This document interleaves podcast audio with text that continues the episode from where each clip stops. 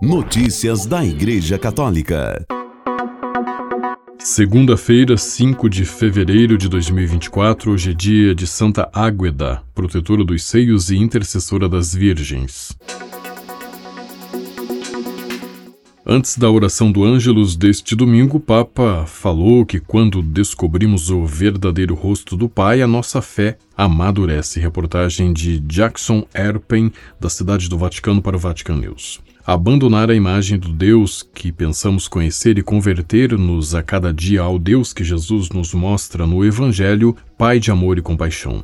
Este foi o convite do Papa em sua alocução antes de rezar o Ângelus neste 4 de fevereiro, quinto domingo do tempo comum, em que a liturgia nos propõe o Evangelho de Marcos 1, 29 e 39 e precisamente o contínuo movimento de Jesus, narrado pelo evangelista, nos diz algo muito importante sobre Deus e nos interpela com algumas perguntas sobre a nossa fé. De fato, a passagem bíblica nos mostra uma contínua movimentação de Jesus que tem dois sentidos, uma horizontal e outra ascendente, vertical. Inicialmente, ele prega na sinagoga, depois vai à casa de Pedro, onde cura sua sogra da febre. Então vai à porta da cidade, onde cura doentes e possuídos pelo demônio. Mas na manhã seguinte, retira-se para rezar, onde no silêncio da oração entrega tudo e todos ao coração do Pai. Depois volta a caminhar pela Galiléia, vai às aldeias da redondeza e precisamente nesses movimentos revela o verdadeiro rosto do Pai. Jesus, que vai ao encontro da humanidade ferida, mostra-nos o rosto do Pai. Pode ser que dentro de nós ainda exista a ideia de um Deus distante, frio, indiferente à nossa sorte. O Evangelho, ao invés disso, mostra-nos que Jesus, depois de ter ensinado na sinagoga, sai para que a palavra que pregou possa alcançar, tocar e curar as pessoas. E ao fazer isso, acrescenta o Papa, ele revela-nos que Deus não é um Senhor distante que nos fala do alto. Pelo contrário, é um Pai cheio de amor que se faz próximo, que visita as nossas casas, que quer salvar e libertar, curar de todo o mal do corpo e do espírito. Deus está sempre perto de nós. A atitude de Deus pode ser expressa em três palavras: proximidade, compaixão e ternura. Deus que se faz próximo para nos acompanhar terno e para nos perdoar.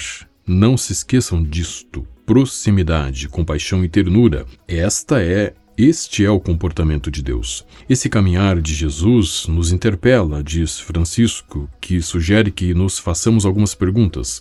Descobrimos o rosto de Deus como Pai da misericórdia ou acreditamos e proclamamos um Deus frio, um Deus distante?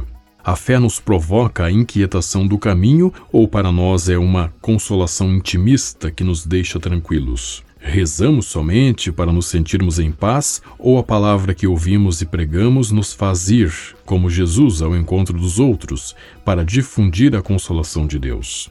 Devemos então olhar para este movimento de Jesus e recordar do primeiro trabalho espiritual, sugeriu o Santo Padre. O nosso primeiro trabalho espiritual é este: abandonar o Deus que pensamos conhecer e converter-nos a cada dia ao Deus que Jesus nos apresenta no Evangelho, que é o Pai de amor e o Pai da compaixão, o Pai próximo, compassivo e terno. E quando descobrimos o verdadeiro rosto do Pai, a nossa fé amadurece. Não ficaremos mais cristãos da sacristia ou de sala, mas sentimos-nos chamados a tornar-nos portadores da esperança e da cura de Deus que Maria Santíssima, mulher em caminho, disse o Santo Padre ao concluir, ajude-nos a dar testemunho do Senhor, que é próximo, compassivo e terno. Notícias da Igreja Católica.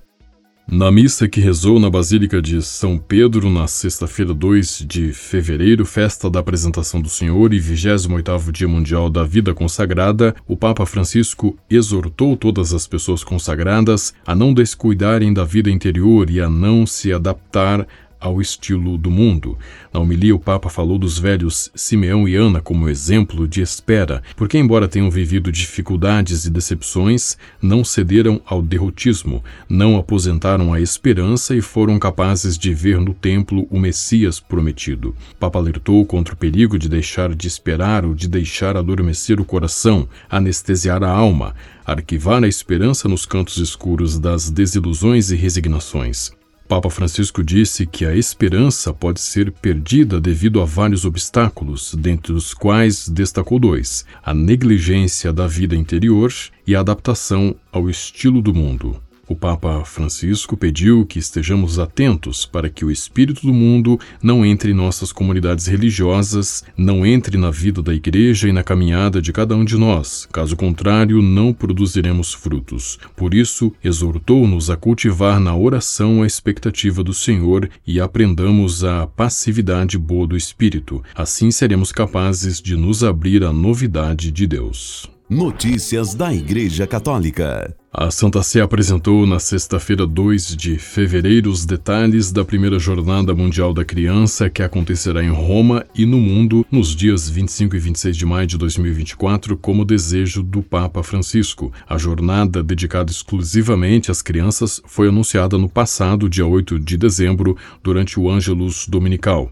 O tema será Eu faço nova todas as coisas, um convite a tornar-nos como crianças, ágeis no acolhimento das coisas novas suscitadas pelo Espírito de Cristo, disse o cardeal Tolentino de Mendonça, prefeito do Dicastério para a Cultura e a Educação. Para ele, uma das características extraordinárias das crianças é a sua novidade disruptiva. Por isso, disse ele que o seu próprio nascimento já é um acontecimento. Chega uma nova vida, uma nova pessoa, uma nova presença tão intensa que renova a identidade das pessoas ao seu redor.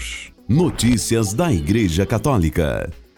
O Supremo Tribunal Federal recebeu o pedido para declarar inconstitucional a lei do Estado de Goiás que instituiu a campanha de conscientização contra o aborto para as mulheres no Estado e estabeleceu o dia 8 de agosto como Dia Estadual de Conscientização contra o Aborto. A ação direta de inconstitucionalidade foi apresentada pela Associação Brasileira de Mulheres de Carreira Jurídica no dia 31 de janeiro. Segundo a associação, o objetivo da lei é dificultar o acesso às hipóteses de aborto legal, indo de encontro à legislação federal e à decisão do STF na ADFP 54, que despenalizou o aborto de bebês portadores de anencefalia em 2012. Notícias da Igreja Católica.